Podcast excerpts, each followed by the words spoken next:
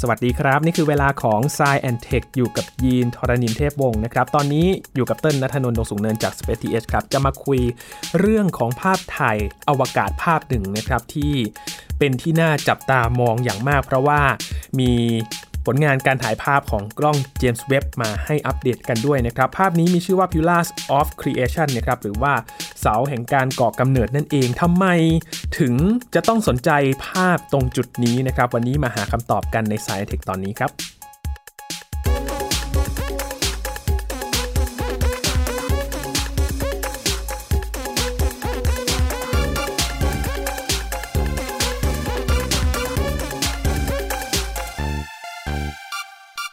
เรียกได้ว่าตอนนี้เจมส์เว็บเนี่ยทำงานมาเรื่อยๆนะครับ ส่งภาพมาให้เราได้เห็น ซึ่งภาพที่ส่งมาในช่วงแรกๆเนี่ยจนถึงตอนนี้เนี่ยก็จะเป็นภาพในเชิงเปรียบเทียบกับกล้องตัวอื่นๆ ซึ่งก็จะไปดูแล้วก็จะเห็นว่าความแตกต่างมันเป็นอย่างไรบ้างนะครับ เช่นเดียวกับภาพนี้ครับ Pillars of Creation หรือว่าเสาแห่งการก่อกำเนิดนั่นเอง ภาพนี้ เราได้เห็นผลงานของกล้องเจมส์เว็บเนี่ยสองภาพด้วยกัน ซึ่งก็มีการถ่ายที่แตกต่างกันไป แต่ว่าความตื่นตาตื่นใจก็อยู่ที่ความคมชัด แต่เบื้องหลังของภาพนี้เนี่ยมันมีอะไรมากกว่านะอีกหรือเปล่าวันนี้อยู่กับเติ้ลนัทนนท์ดงสูงเนินบรรณาธิการบริหารจาก Space TH แล้วนะครับ สวัสดีครับเติ้ลครับสวัสดีครับพี่ยิน คือภาพจากเจมส์เว็บเนี่ยเราเห็น 2 ภาพแล้วเนาะครับภาพแรกเป็นภาพที่โอ้เป็นสีสันที่สวยงามกับอีกภาพหนึ่งก็คือมาช่วงฮาโลวีนพอดี ใช่ครับ คือมันต่างกันตรงที่ ช่วงคลื่นการถ่ายใช่ไหมถูกต้องครับ ใครที่ติดตามฟังเรามาหลากหลาย episode นะครับ ก็ครับน่าจะได้ยินเราพูดถึงแหละว่ากล้องโทรทัศน์อินฟราเรดบ้างกล้องโทรทัศน์วิทยุบ้างกล้องโทรทัศน์ในย่านแสงที่ตาเรามองเห็นบ้างอ่านะครับ มันคือความแตกต่างของย่านคลื่นที่เราต้องการจะสังเกตเนาะอ่านะครับ ทีนี้เนี่ยตัวภาพถ่ายล่าสุดของเจมส์เวบบ์เนี่ยนะซึ่งเป็นภาพของ Pillar of Creation เนี่ยเขามีการถ่ายภาพใน 2 ย่านคลื่นด้วยกันนะครับ ตัวภาพแรกเนี่ยเป็นภาพของย่านอินฟราเรดนะครับครับอินฟราเรดเนี่ยหรือว่า IR นะครับจะใช้คำว่า IR แล้วกันนะครับเอ่อเวลาเขาเขียนเนี่ยในบทความในข่าวอะไรต่างๆเนี่ยเขาจะเขียนว่า near IR ก็คืออืม near infrared นะครับอันนี้จะได้ทราบกันกับอีกย่านหนึ่งที่สามารถถ่ายเอาไว้ได้เนี่ยก็คือย่าน mid infrared นะครับ mid infrared เนี่ยก็จะเป็นอินฟราเรดย่านกลางๆนะครับ แต่ near infrared เนี่ยมันคือ visible light อืม visible light คือย่านที่สายตาเรามองเห็นนะครับวิธีจำคือจำอย่างนี้ครับ infra เนี่ย infra ก็คืออยู่ข้างในอืมอัลตร้าหรืออุลตร้าเนี่ยก็คืออยู่ข้างนอกนะครับอุลตร้าแมนอย่างเงี้ยก็คือแบบมีมีพลังนะครับ ถ้าอินฟราแมนก็คือเป็นเป็นมนุษย์ตัวน้อยๆ ไม่มีภาวะไม่มีพลังอะไรนะฮะอินฟราเรดเนี่ยก็คือ ย่านคลื่นที่อยู่ก่อนที่จะถึงสีแดงอะเอออ่า red ก็คือสีแดงนะอินฟราเรดก็คือก่อนที่จะถึงสีแดงอุลตราไวโอเลตหรือว่าอัลตราไวโอเลตเนี่ยก็คืออยู่เหนือสีม่วงขึ้นไปเออนะครับทีนี้เวลาเราเรียงสเปกตรัมกันเนี่ยเราก็จะบอกว่าม่วงครามน้ำเงินเขียวเขียวเหลืองแสดแสดแดแดงงอ่าเด็กอนุบาลก็ท่องได้นะครับ ดังนั้นเด็กอนุบาลเนี่ยเข้าใจสเปกตรัมแล้วอ๋อดังนั้นอะไรที่อยู่ถัดไปจากแดงเนี่ยก็คือ near infra near infrared อะ นะครับคือ near IR นั่นเองนะครับส่วนอันที่อยู่มีความถี่มากมากมากมากมากมากมากกว่าแบบสีม่วงอีกเนี่ยก็คืออัลตราไวโอเลตนั่นเองอืมนะครับ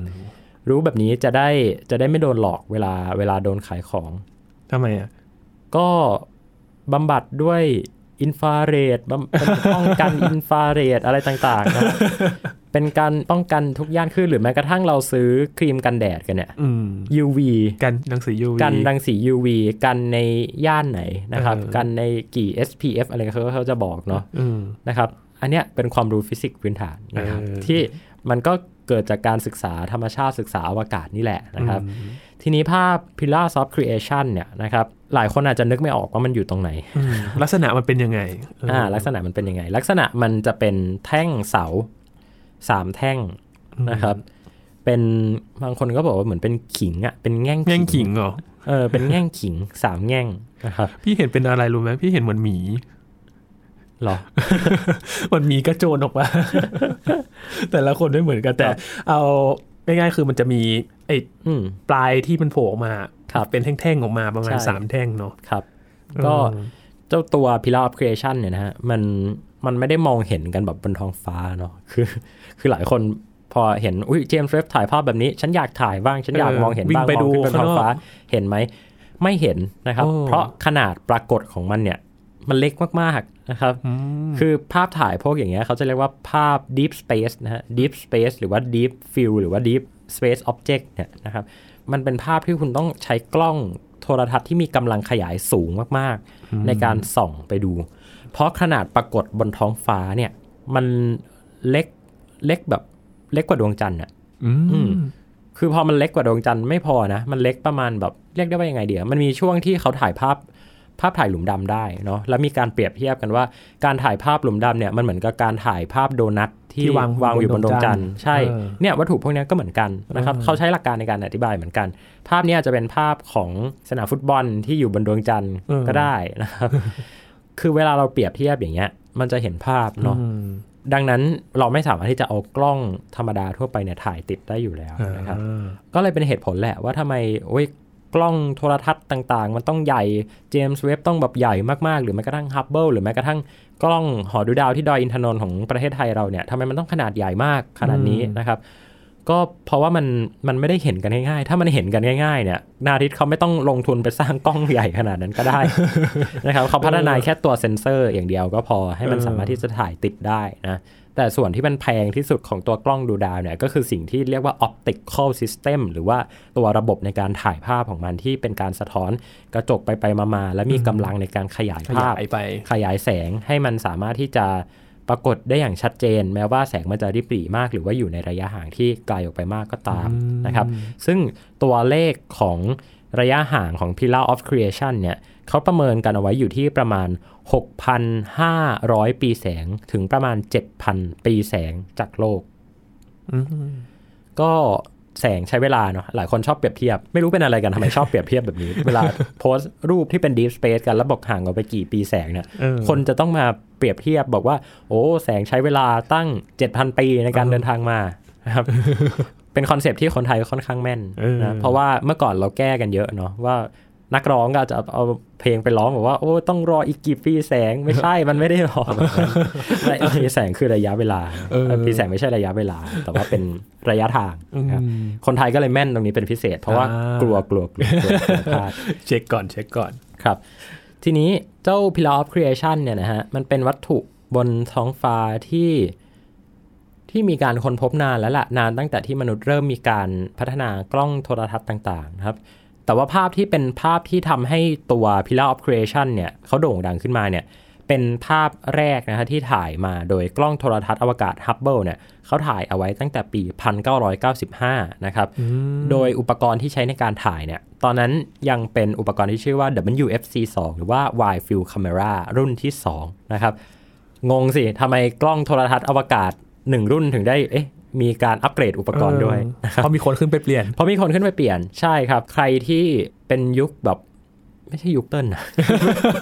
เศร้าจังเลยที่ต้องพูดแบบนี้แต่ว่าใครที่ติดตามข่าวอวกาศในช่วงประมาณปี 1,900 กว่าๆเป็นต้นมาเนี่ยนะครับเออก็จะเคยจะเคยเห็นว่ามันมีการส่งนักบินอวกาศขึ้นไปเปลี่ยนอุปกรณ์บนกล้องฮับเบิลอยู่หลายครั้งด้วยกันนะครับ หนึ่งในการเปลี่ยนอุปกรณ์ที่สำคัญเนี่ยก็คือการเปลี่ยนอุปกรณ์ที่ชื่อว่า WFC หรือว่า Wide Field Camera ซึ่งเขามีการเปลี่ยนมาทั้งหมด 3 รุ่นด้วยกันนะครับรุ่นแรกเนี่ยเปลี่ยนตั้งแต่ในช่วงปี 1980 กว่าๆแล้วล่ะนะครับแล้วก็มีการเปลี่ยนตัวอุปกรณ์มาเป็น Wide Field Camera รุ่นที่2นะในช่วงประมาณปี 1900 กว่าๆนะครับอืมอารมณ์ประมาณ 10 ปีเปลี่ยนทีหนึ่งเพราะว่าอุปกรณ์มัน อยากเขาอยากให้มันทันสมัยขึ้นนะอืมนะครับ แล้วก็มีการเปลี่ยนตัวเอ่ออุปกรณ์ตัวเนี้ยครั้งสุดท้ายเนี่ยในช่วงกลางยุค 2000 นะครับ เป็น WFC 3นะครับ ต้นเคยได้ไปเห็นตัว WFC 2เนี่ยที่สหรัฐอเมริกา ในอ่าพิพิธภัณฑ์ National Air and Space Museum คือเขาถอดอุปกรณ์ตัวเก่าออกมาเนี่ย แล้วก็เอามาโชว์อยู่ในพิพิธภัณฑ์ด้วยอืมนะครับ น่าตื่นเต้นมาก ๆ ภาพถ่ายต่างๆที่เราเห็นเนี่ย พอมองไปข้างหน้าแล้วก็โอ้ มันเกิดจากไอ้อุปกรณ์กล้องตัวนี้เองเหรอ ก็ขนลุกครับ และแน่นอนครับว่า WFC 2 เนี่ย ภาพที่ทำให้อ่า Hubble เนาะเป็นที่จดจำก็คือภาพ Pillar of Creation นะครับอืมซึ่งตอนนั้นก็เรียกได้ว่าสวยมากๆนะฮะ เป็นภาพที่คมชัดมากๆ เมื่อเทียบกับเทคโนโลยีสมัยนั้น 1995 นะครับ ภาพถ่ายเนี่ยก็ช่วยให้นักวิทยาศาสตร์เนี่ยได้สังเกตการ ก่อตัวกันของดวงดาวนะครับอะทีนี้มาพูดกันบ้างว่า แล้ว Pillar of Creation เนี่ยมันคืออะไรนะครับ ตามชื่อเลย เสาแห่งการก่อกำเนิด ก่อกำเนิดอะไร ทางนาซาเนี่ยหรือว่านักดาราศาสตร์หลายคนเขาเปรียบเทียบว่าเจ้า Pillar of Creation เนี่ยมันเป็นโรงงานในการผลิตดาวฤกษ์ขนาดใหญ่นะครับมันเป็นบริเวณที่มีความหนาแน่นกันของก๊าซละอองฝุ่นผงนะครับต่างๆ ที่มันเกิดจากการระเบิดกันของดวงดาวเนี่ยตามวัฏจักรการกำเนิดดวงดาวเนี่ยนะครับพอมันระเบิดออกมาเป็นซูเปอร์โนวา มันก็เกิดการฟุ้งละอองอยู่ในอวกาศนะอยู่ในจักรวาล แล้วแรงโน้มถ่วงเนี่ยก็ค่อยๆ ดึงมันเข้าหากันนะครับ จนมันมารวมอยู่กันอัดแน่นกัน แล้วก็เกิดปฏิกิริยานิวเคลียร์ฟิวชันจนกลายเป็นดาวฤกษ์ในที่สุดนะครับ ดังนั้นบริเวณเนี้ยมันเป็นบริเวณที่ มันเป็นเนบิวล่านะครับ พอมันเป็นเนบิวล่าเนี้ยมันก็มีพวกกลุ่มแก๊ส กลุ่มก้อนฝุ่นต่างๆ ที่มันต่างๆเกิดจากอ่าเกิดจากการระเบิดตัวของดวงดาวเนี่ยเกิดขึ้นมานะครับ แล้วพอมันมาอยู่ร่วมกันเนี่ยแรงโน้มถ่วงก็ค่อยๆ ดึงมันเข้าหากัน เขาก็เลยบอกว่าบริเวณเนี้ยมันเหมือนกับเป็นโรงงานผลิตดวงดาวนะครับ นึกย้อนกลับไปในอดีตนะ ครั้งหนึ่งระบบสุริยะของเรา หรือว่าดวงอาทิตย์ของเราเนี่ยแหละครับ หรือว่าดาวในบริเวณเพื่อนบ้านของเรา Proxima Centauri Proxima A Proxima B ทั้งหลายทั้งแหล่ที่เราพูดกันเนี่ย ก็ล้วนมีภาพแบบนี้อืมดังนั้นการศึกษา Pillar of Creation เนี่ยนะฮะมันไม่ใช่แค่การถ่ายภาพสวยๆ ในอวกาศ แต่มันเป็นความพยายามของมนุษย์ในการทำความเข้าใจและเหมือนกับมองไปในอวกาศ เพื่อที่จะใช้อวกาศเนี่ยเป็นกระจกสะท้อนอดีต ปัจจุบันแล้วก็อนาคตของระบบสุริยะ ของเราอืมนี่แหละคือความสำคัญของมัน ถามว่าทำไมนักดาราศาสตร์ต้องสนใจมันด้วยนะครับ การที่เราเฝ้ามองวัตถุบนท้องฟ้าเนี่ย มันบอกอดีตปัจจุบันและอนาคตของเราได้มากนะครับก็เลยมีการศึกษานะครับ Pillar of Creation นะฮะแล้วก็มีการตีพิมพ์เป็นงานวิจัยต่างๆ มากมายนะครับ ว่าด้วยเรื่องของการกำเนิดของดวงดาวนะครับ รวมถึงการศึกษาในย่านคลื่นต่างๆนะครับ เพราะว่า ดาวเนี่ยมันปล่อยย่านคลื่นในย่านต่างๆ แตกต่างกันออกไปตามลักษณะตามลักษณะของประเภท แล้วก็ตามลักษณะของกิจกรรมที่เกิดขึ้นเนาะดังนั้นการสำรวจวัตถุเหล่านี้นะก็จะช่วยเพิ่มพูนความเข้าใจด้านดาราศาสตร์ให้กับมนุษย์มากขึ้น แต่ด้วยความสวยงามของมันนะฮะก็ทำให้เจ้า Pillar of Creation เนี้ยมันกลายเป็นกลายเป็นภาพภาพจำอะอืที่มันมันดูน่าดึงดูดที่มันดูเอะน่าดึงดูดใช่ ทางเว็บไซต์ space.com นะฮะเขาก็เคยมีการ จัดอันดับภาพถ่ายที่ทรงอิทธิพลมากที่สุดในวงการดาราศาสตร์นะครับ แล้วก็ภาพ Pillar of Creation นะครับ ก็รวมอยู่ในนั้นด้วยนะครับอืมแล้วก็มีการเอาไปทำเครื่องใช้ต่างๆ ไม่ว่าจะเป็นเสื้อ แก้วกาแฟปอกหมอนผ้าห่มต่างๆนะฮะโอ้สามารถที่จะไปหากันได้นะครับเออใครชอบอะไรแบบไหน ที่เป็นแบบนี้เพราะว่าต้องย้อนกลับไปตอนที่เราคุยกันเรื่องว่าภาพถ่ายอวกาศเนี่ยมันเป็น Public Domain ก็คือเป็นสมบัติสาธารณะที่ทุกคนสามารถที่จะเอาไปใช้ยังไงก็ได้ เอาไปทำกำไรก็ได้ สามารถที่จะเอาไปขายของได้เต็มที่เลยนะครับ ดังนั้นใครที่มีไอเดียธุรกิจนะครับ หรือว่ามีทำเสื้อทำผ้าห่มปลอกหมอน ทำเฟอร์นิเจอร์ทำโปสเตอร์เออทำอะไรต่างๆเนี่ยสามารถที่จะเอาภาพเหล่านี้ไปใช้ได้นะครับ โดยที่ไม่ต้องกังวล ทีนี้เนี่ยในปี 2014 นะครับเขามีการเอากล้องโทรทัศน์อวกาศฮับเบิลเนี่ยไปถ่ายเจ้า Pillar of Creation นี้อีกครั้งหนึ่งนะครับ แต่ครั้งนี้เนี่ยมาพร้อมกับเทคโนโลยีที่ใหม่กว่าก็คือตัว WFC 3 หรือว่า Wide Field Camera 3ทำให้ภาพถ่ายของมันเนี่ยคมชัด แล้วก็น่าตื่นตาตื่นใจมากขึ้นนะครับ รวมถึงอัลกอริทึมแล้วก็เทคโนโลยีในการประมวลผลภาพเนี่ยที่ตอนนั้นมันก็เริ่มเข้าสู่ยุคของยุคของ AI ยุคของอะไรอย่างนี้แล้วเนาะมันก็ช่วยให้การประมวลผลภาพเนี่ยมันดีขึ้นมันสวยงามกว่าเดิมเนอะขึ้นมันแม่นยำมากขึ้น แล้วก็มีคุณค่าทางวิทยาศาสตร์มากขึ้นด้วยนะครับครับแล้วภาพของปี 2014เนี่ยก็เลยเป็นภาพที่โด่งดัง โด่งดังขึ้นมามาก ๆ เลย อือืมมมีการเอามา โปรเซสใหม่หลายรอบนะครับ เพื่อให้เห็นรายละเอียดต่างๆ ที่ชัดเจนมากกว่าเดิมนะครับ ก็เป็นภาพของ Pillar of Creation ที่ทุกคนจดจำกันได้นะครับ ก็เป็นภาพเป็นภาพแมสอะอ่าเรียกเรียกว่างั้นเถอะนะครับอืมซึ่งในปี 2014 เนี่ย ปีเดียวกันนะฮะ ตอนที่เขาถ่ายใหม่เนี่ยเขาก็ไม่ได้ถ่ายแค่ในย่านที่เป็น visible light อย่างเดียวอีกต่อไปแล้วนะครับ มีการถ่ายภาพในย่านที่เป็นอินฟราเรดด้วยนะครับอืม ภาพที่ถ่ายในย่านอินฟราเรดเนี่ยถ้าเปรียบเทียบเนี่ยมันก็จะเหมือนกับภาพของJames Webb ที่เป็น near IR นะครับถ้าเราไปดูเนี่ยเราจะเห็นดาวที่เป็น background ข้างหลังเนี่ยชัดเจนมากอืมๆเราก็จะเห็นว่าภาพเนี่ยมันคมชัดมันไม่ค่อยฟุ้งอะไรนะครับเพราะว่าอินฟราเรดเนี่ยมันจะไม่ค่อยฟุ้งนึกออกไหมฮะคือคืออินฟราเรดมันพุ่งผ่านพวกฝุ่นผ่านพวกอะไรต่างๆ ได้ ดังนั้นภาพที่เป็น visible light เนี่ยคุณผู้ฟังไปลองดูนะ ภาพที่เป็น visible light เนี่ยมันจะเป็นสีสีๆสวยมากเลย แต่มันจะฟุ้ง ฟุ้งๆหน่อยใช่ เพราะว่ามันมันเป็น visible light อะเหมือนแบบเราอยู่ในห้องที่ที่มี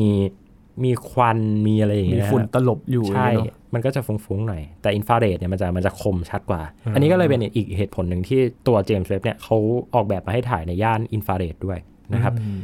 พอได้เป็นเจมส์เว็บมาเนี่ยมีการประกาศภาพถ่ายครั้งใหม่นะฮะ ปี 2022 อันเนี้ยคมชัดเหี้ยยิ่งคมชัดใหญ่เลยนะครับอินฟราเรดของ Hubble เนี่ยว่าคมชัดแล้วนะฮะมาเจอของเจมส์เว็บเข้าไปนี่โอ้โหโอ้โห เปลี่ยนภาพจำกันเลยอืมเป็นภาพที่พอปล่อยออกมาเนี่ย คนแชร์เยอะมากอืมหลายคนตื่นตาตื่นใจตื่นเต้นเพราะมากเพราะว่ามันเป็นวัตถุที่เรารู้จักกันอยู่แล้วอะนะครับ แล้วก็ถ้าเราดูภาพความละเอียดเต็มๆเนี่ยแล้วเราซูมเข้าไปเนี่ยเราจะเห็นแบบดาวที่อยู่วิบวับพื้นหลังวิบวัอะบเต็มไปหมดเต็มไปลยหมดเลยนะครับ ลองกดซูมเข้าไปดูได้ โอ้โห มันไม่รู้ว่าจะอธิบายยังไงอะอืมันคือภาพที่เป็นสัญลักษณ์ของการสำรวจดาราศาสตร์ยุคใหม่จริง ๆ โดยกล้องเจมส์เว็บนะครับ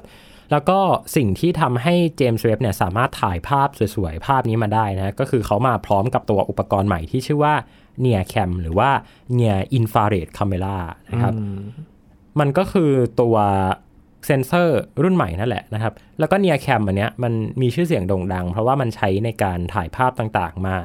เยอะแยะมากมายนะครับภาพในช่วงแรกๆอะที่มีการเปิดเผยอะนะครับอืม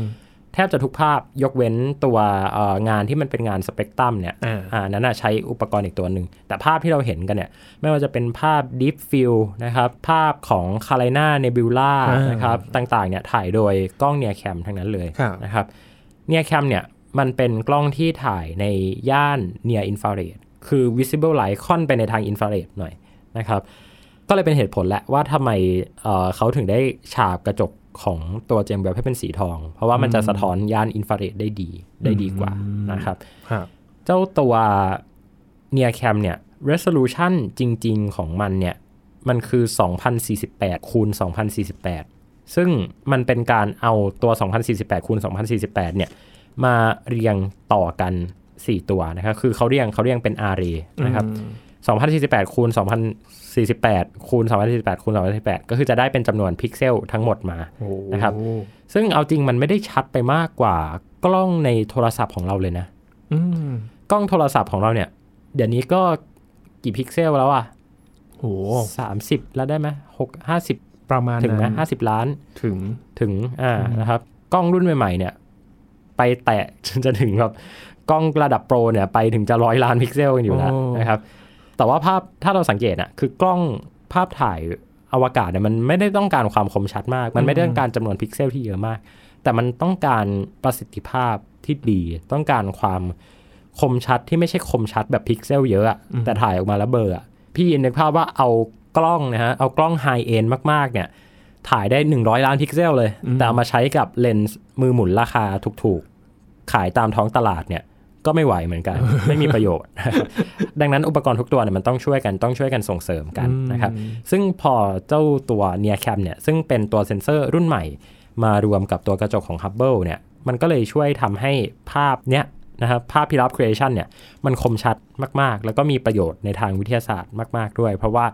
มันทำให้เราสังเกตเห็นพฤติกรรมการฟุ้งของฝุ่นแก๊สต่างๆเนี่ยได้ดีขึ้นกว่าเดิมมากนะครับ ทีนี้ ในค่ำคืนฮาโลวีนก็มีการปล่อยภาพถ่ายอีกภาพหนึ่งออกมานะครับ อันนี้เนี่ยสีจะดูแบบดูแดงๆทะมึนดูแบบทะมึนหน่อยเนอะดูธีมฮาโลวีนหน่อย ซึ่งเขาเข้าใจเลือกดีนะเอครับออันเนี้ยเป็นการถ่ายภาพในย่าน mid infrared ก็คือเป็นช่วงอินฟราเรดกลางๆนะครับครับ อันนี้เนี่ยถ้าเราเอามาเปรียบเทียบกันจะเห็นว่ามันไม่ค่อยมีดาวที่เป็นดาวพื้นหลังอืมเพราะว่าดาวที่เป็นดาวพื้นหลังเนี่ยมันจะไม่ค่อยมันจะไม่ค่อยเห็นชัดในย่านที่เป็น mid infrared หรอก แต่สิ่งที่เราจะเห็นชัดจากการถ่ายในย่าน mid infrared เนี่ยก็คือความแตกต่างระหว่างอุณหภูมิอืมกล้องอินฟราเรดที่เราบอกว่าเอาอินฟราเรดมาวัดไข้ซิอะไรเงี้ยฮะกล้องอินฟราเรดต่างๆเนี่ยคือเขาใช้หลักการนี้นี่แหละในการในการดูว่าวัดไข้ว่าร่างกายเราอุณหภูมิกี่องศา นะครับกล้องตามสนามบินเนี่ยที่แบบเราเดินผ่านเนี่ยหรือว่ากล้องตามสถานีรถไฟฟ้าเนี่ยเวลาเราเดินผ่านแล้ว มันมีอะไรมาชี้บอกว่าหน้าเรากี่องศาเนี่ยนะครับอันนี้คือใช้หลักการเดียวกันนะครับจะเป็นพวกมิดอินฟราเรดดังนั้นเนี่ยบริเวณสีที่แตกต่างกันเนี่ยสีดำสีแดง แล้วก็สีน้ำเงินเนี่ยมันคือความต่างกันของอุณหภูมิ อันนี้เนี่ยมันช่วยให้เราเห็นว่าอุณหภูมิความแตกต่างกันในบริเวณ Pillar of Creation เนี่ยมันเป็นยังไงบ้าง นะครับ ซึ่งถ้าเราเอามาเปรียบเทียบกับข้อมูลในอดีตรวมถึงข้อมูลที่เราจะได้ในอนาคตเนี่ยมันจะช่วยให้เราเข้าใจการก่อกำเนิดดวงดาวได้ดีขึ้นด้วยอืมอ่านะครับ ทีนี้เนี่ยมีเรื่องแถมอีกเรื่องหนึ่งก็คือการถ่ายภาพในย่านอินฟราเรดเนี่ยถามว่าทำไมต้องไปทำในอวกาศทำบนโลกไม่ได้เหรออืมนะครับ การสังเกตการวัตถุบนท้องฟ้าเนี่ยมันก็ทำได้ในหลายย่านคลื่นด้วยกันนะ ที่เรา พูดคุยกันมาตอนแรกนะฮะไม่ว่าจะเป็นคลื่นวิทยุ คลื่นไมโครเวฟคลื่นอินฟราเรดคลื่น visible light คลื่นอัลตราไวโอเลตคลื่นเอ็กซเรย์ไปยาวไปจนถึงรังสีแกมมาหรือว่าแกมมาเรย์เลยครับยิ่งคลื่นสั้นมากๆ เขาจะเรียกว่ารังสีเนาะ เพราะมันแทบจะเดินทางเป็นเส้นตรงอะ่ะ มันไม่ได้แบบโค้ง โค้งไปโค้งมา เหมือนแบบคลื่นวิทยุอีกต่อไปแล้วนะครับ การสังเกตการในย่านอินฟราเรดเนี่ย มันทำบนพื้นโลกได้ไหม ได้ แต่การรบกวนเยอะ แสงรบกวน ถูกต้องบรรยากาศของโลกนี่แหละที่รบกวนอืมมันไม่สามารถที่จะทะลุทะลวงผ่านลงมาได้อะเขาก็เลยมีวิธีการแก้ปัญหาอย่างหนึ่งก็คืออะได้ถ้าการถ่ายภาพอินฟราเรดบนพื้นโลกมันยากมากนัก เราก็ยกกล้องขึ้นไปบนท้องฟ้าเลย ฝ่าชั้นบรรยากาศไปเลย ฝ่าชั้นบรรยากาศไปเลย ไปเป็นเครื่องบินรุ่นหนึ่งนะฮะที่ทางสหรัฐทำร่วมกับสหพันธรัฐเยอรมนีก็คือ กล้องโซเฟียนะครับอืมติดอยู่บนเครื่องบิน Boeing 747 เลยครับคือเอายกหอดูดาวไปไว้บนเครื่องบิน เพราะว่าถ้าเอาขึ้นไปบนอวกาศเนี่ยมันแพงไป แล้วมัน service ไม่ได้นะฮะให้ให้นึกภาพว่ากล้องฮับเบิลอะเราคงอยากเปลี่ยนอุปกรณ์มันเรื่อยๆแหละอยากให้มันถ่ายภาพได้ดีขึ้น แต่การส่งนักบินอวกาศขึ้นไปแต่ละครั้งเนี่ยมันมีราคาสูงมากเออเขาก็เลยแก้ปัญหาด้วยการอะงั้นเจอกันครึ่งทาง เจอกันบนท้องฟ้า อืม ก็ดีขึ้นนะครับพอกลับลงมาบนโลกเนี่ยสามารถที่จะเปลี่ยนอุปกรณ์อัปเกรดอุปกรณ์ได้ โดยที่ราคาไม่ได้สูงมากเครื่องบินมันบินอยู่มันมันคุมความนิ่งของมันได้เหรอโอ้โห เป็นคำถามที่น่าสนใจมาก เครื่องบินเนี่ยเขาบินอยู่ก็จริง แต่ตัวกล้องเนี่ยเขาติดตั้งอยู่บน stabilizer แล้วก็อยู่บน gyroscope อีกทีหนึ่ง แล้วก็การล็อกตำแหน่งต่างๆเนี่ยก็จะต้องทำโดย gyroscope แล้วก็ GPS ร่วมกันนะครับ เพื่อที่จะสมมติว่าพี่ยินกำลังถ่ายภาพดาวพลูโตเนี่ยแล้วอยู่บนเครื่องบินเนี่ยแล้วนักบินไม่รู้เรื่องเลยว่าเลี้ยวมาหักอะไรเนี่ยก็ไม่ได้นะฮะคือมันต้องมีการสื่อสารกันที่ที่ดีมากอะของทั้งทีมนักดาราศาสตร์ทีมนักบินคือทุกคนต้องร่วมมือร่วมใจกันอะโอ้โหแล้วก็ทำให้เครื่องบินลำนั้นนะมันนิ่งที่สุดโอ้แล้วก็ล็อกเป้าด้วย ใช่ แล้วแล้วพอบินอยู่สูงๆมันไม่ค่อยเจอพายุไม่ค่อยเจอหลุมอากาศอะไรหรอกแต่ว่าอย่างที่ทราบกันดีอะว่าพอไปบินสูงเนี่ย อากาศมันเบาบางอืมมันก็จะบินขึ้นไปสูงกว่านั้นไม่ได้แล้ว แล้วเครื่องบินมันก็ต้องเบา แต่อุปกรณ์มันก็หนักนะฮะมันก็เลยมีข้อจำกัดต่างๆ คือ James Webb เนี่ยต้นว่ามันคือมันคือการเอาความพยายามที่จะทำลายข้อจำกัดอะของทั้ง โซเฟียแล้วก็ฮับเบิลอืมนะครับคือโซเฟียเนี่ยคนจะไม่ค่อยพูดชื่อกันหรอก เพราะว่ามันไม่ได้เท่เหมือนฮับเบิลอืมแต่จริง ๆ แล้วเนี่ยการศึกษาวัตถุต่างๆ ในวงการดาราศาสตร์เนี่ยต้องขอบคุณโซเฟียเลยนะ เพราะว่าเราแทบจะมีกล้องโทรทรรศน์ที่มันเป็นอินฟราเรดเนี่ยน้อยมากนะฮะอืมกล้องที่ไปอยู่ในอวกาศเนี่ยมันก็ยิ่งเจอปัญหาว่ามันต้องอยู่ในจุดที่แบบอุณหภูมิมันมันเย็นมากอะ่ะอืมแล้วถ้ามันเย็นมากไม่พออย่างเงี้ยมันก็เกิด noise อีก เพราะอินฟราเรดเนี่ยมันวัตถุทุกชนิดในจักรวาลเนี่ยมันปล่อยอินฟราเรดหมดนะฮะไม่อย่างนั้นเราทำกล้องวัดอุณหภูมิไม่ได้หรอกอืมพอมันปล่อยอินฟราเรดหมดเนี่ยมันรวมถึงคอมพิวเตอร์ บนกล้องเออบนยานอวกาศมันก็ต้องปล่อยอินฟราเรดด้วยครับแม้กระทั่งไอ้ตัวโครงเหล็กที่ทำกล้องอะ่ะ มันก็ต้องปล่อยอินฟราเรดด้วยเออทุกอย่างมันปล่อยอินฟราเรดหมดเลย ดังนั้นมันจะแบบเดาไม่ออกเลยว่าอันนี้มาจาก ดวงดาว อันนี้มาจากกล้อง อันนี้มาจากแบตเตอรี่ อันนี้มาจากคอมพิวเตอร์นะฮะ ก็จะมั่วกันไปหมด ก็เลยไม่ได้นะฮะ พอ James Webb เนี่ยเขาออกแบบมาให้มีตัวฉากกันแสงขนาดใหญ่เนี่ย มันก็เลยช่วยแก้ปัญหาเรื่องนี้ไปได้ แล้วก็การหันด้านที่ด้านที่เรียกได้ว่าเป็น cold side นะ คือด้านที่จะไม่ไม่ให้โดนแสงอาทิตย์เนี่ยไม่ให้โดนความร้อนเนี่ยหันออกจากดวงอาทิตย์ไปเลยเนี่ยก็ช่วยทำให้การถ่ายภาพในย่านอินฟราเรดของเจมส์เว็บเนี่ย มันมันได้ประโยชน์จากอินฟราเรดที่เกิดจากวัตถุบนท้องฟ้าจริง ๆ อย่างเช่น Pillars of Creation ภาพที่เป็น mid infrared ที่เราเห็นความต่างกันของอุณหภูมิอะนะไม่อย่างนั้นภาพมันจะแบบมันจะดูไม่รู้เรื่อง อันนี้ก็เป็นเกร็ดอันหนึ่งที่ที่อยากเล่าให้ฟังนะว่าทำไมถึงต้องถ่ายภาพในย่านอินฟราเรดนะครับเพราะว่าอินฟราเรดเนี่ยมันช่วยบอก เรื่องราวเกี่ยวกับอุณหภูมิ แต่ในขณะเดียวกันความยากของมันเนี่ยก็คือ ถ้าคุณอยู่ในที่ที่มันร้อนมากๆมันก็ถ่ายภาพไม่ได้ถ้าคุณอยู่บนพื้นโลกคุณก็ถ่ายไม่ได้ เพราะว่าบรรยากาศของโลกมันรบกวนหมดนั่นเองรายละเอียดที่เราเห็นมากขึ้นเนาะดวงดาวที่มันซ่อนอยู่ในกลุ่มฝุ่นต่างๆเนี่ยจะช่วยให้นักดาราศาสตร์เขาได้เห็นอะไรกันบ้างครับ อนาคตของระบบสุริยะของเรา และอย่างที่บอกไปว่าอดีตของระบบสุริยะของเรานะครับจริงๆแล้วภาพถ่ายพวกนี้เวลาเขาวิเคราะห์กันเนี่ยเขาไม่ได้มาดูภาพ อาจจะไม่ได้มาดูภาพสวยๆพวกนี้กันหรอกนะครับ แต่เขาจะดูไปที่ตัวข้อมูลเลย ดูไปที่ตัว Data ว่าย่านคลื่นเนี่ยมันมันย่านคลื่นความถี่เท่าไหร่นะครับ ลอง apply filter ต่างๆ ดูนะครับ จริง ๆ มันมีเรื่องของฟิลเตอร์อีกนะ ว่าทำไมภาพที่เราเห็นกันต้องเป็นสีแบบนี้ ซึ่งสีที่เราเห็นเนี่ยเขาจะเรียกว่าเป็น false color false color คือสีที่มันไม่ได้เป็นสีจริงที่ปรากฏในสเปกตรัมนะฮะ RGB เนี่ยไม่ใช่ แต่ว่ามันเป็นสีที่เขาทำขึ้นมาเพื่อ เผยให้เห็นข้อมูลบางอย่าง เผยให้เห็นความแตกต่างของข้อมูลบางอย่าง ซึ่งตรงนี้เนี่ยมันจะนำไปสู่ความพยายามของมนุษย์ในการอธิบายว่าระบบสุริยะของเราเนี่ยมันเกิดขึ้นมาได้ยังไง ประกอบกับการเอาไปรวมกับข้อมูลที่เราศึกษาได้จากในระบบสุริยะของเราเอง ไม่ว่าจะเป็นการสำรวจดวงอาทิตย์ การสำรวจดาวพฤหัสนะซึ่งดาวพฤหัสบดีเนี่ยเป็นดาวที่เรียกได้ว่ากลุ่มกำเนิดข้อมูลสำคัญในช่วงแรกของการก่อกำเนิดระบบสุริยะของเรา เพราะว่าเขาเป็นดาวคอแก๊สขนาดใหญ่ ถ้าใหญ่ไปมากกว่านี้เนี่ยเขาจะกลายเป็นดาวฤกษ์ได้ด้วยซ้ำนะครับ ซึ่งแน่นอนว่าอันนี้นี่แหละจะนำไปสู่การศึกษาว่าแท้จริงแล้วเรามาจากไหนไนโตรเจนในร่างกายของเรานะครับ เลือดของเราเนี่ยธาตุเหล็กธาตุออกซิเจนธาตุไฮโดรเจน น้ำในร่างกายเราเนี่ยมันล้วนแต่กำเนิดมาจากใจกลางของดวงดาวเวลาที่เรามองภาพ Pillar of Creation นะครับ ต้นอยากให้เราลองนึกว่าจ ริง ๆ แล้วตัวเราเนี่ยก็เกิดจากภาพพวกนี้นี่แหละในอวกาศ ซึ่งแน่นอนว่าโอเค มันมีประโยชน์กับการศึกษาทางดาราศาสตร์ว่าเรามีที่มาที่ไปยังไง แต่ในทางปรัชญา ในทางศิลปศาสตร์เนี่ยมันก็ช่วยให้เราได้คำนิยามใหม่ของคำว่าชีวิตแล้วก็ความเป็นมนุษย์เหมือนกันนะ อืมโหเบื้องหลังภาพนี้เนี่ย พอเผยแพร่ออกมาเนี่ย นอกจากมันจะตื่นเต้นในทางคนดูเนาะเห็นความสวยงามของมันเนี่ย เชื่อว่านักดาราศาสตร์ก็ตื่นเต้นไม่แพ้กัน แน่นอน ได้เห็นรายละเอียดที่มันเพิ่มมากขึ้นเนาะสำหรับ Pillar of Creation นะครับเสาแห่งการก่อกำเนิดที่เจมส์เว็บเนี่ยส่งข้อมูลมาให้เราอัปเดตเปรียบเทียบกับ Hubble เนาะที่เราเคยได้เห็นกัน แล้วก็สร้างความโด่งดังให้กับ ภาพภาพนี้มาแล้วนะครับ วันนี้ขอบคุณเติ้ลมาก ๆ เลยครับ นี่คือ Science Tech นะครับ คุณผู้ฟังติดตามรายการของเรากันได้ที่ www.thaipbspodcast.com ครับ รวมถึงพอดแคสต์ช่องทางต่างๆ ที่คุณกำลังรับฟังเราอยู่ครับ อัปเดตเรื่องวิทยาศาสตร์เทคโนโลยี และนวัตกรรมกับเราได้ที่นี่ทุกที่ทุกเวลากับไทย PBS Podcast นะครับช่วงนี้ยีนทรณินเทพวงศ์พร้อมกับเติ้ลนัทนนท์ดงสูงเนินจาก Space TH ลาไปก่อนนะครับ สวัสดีครับ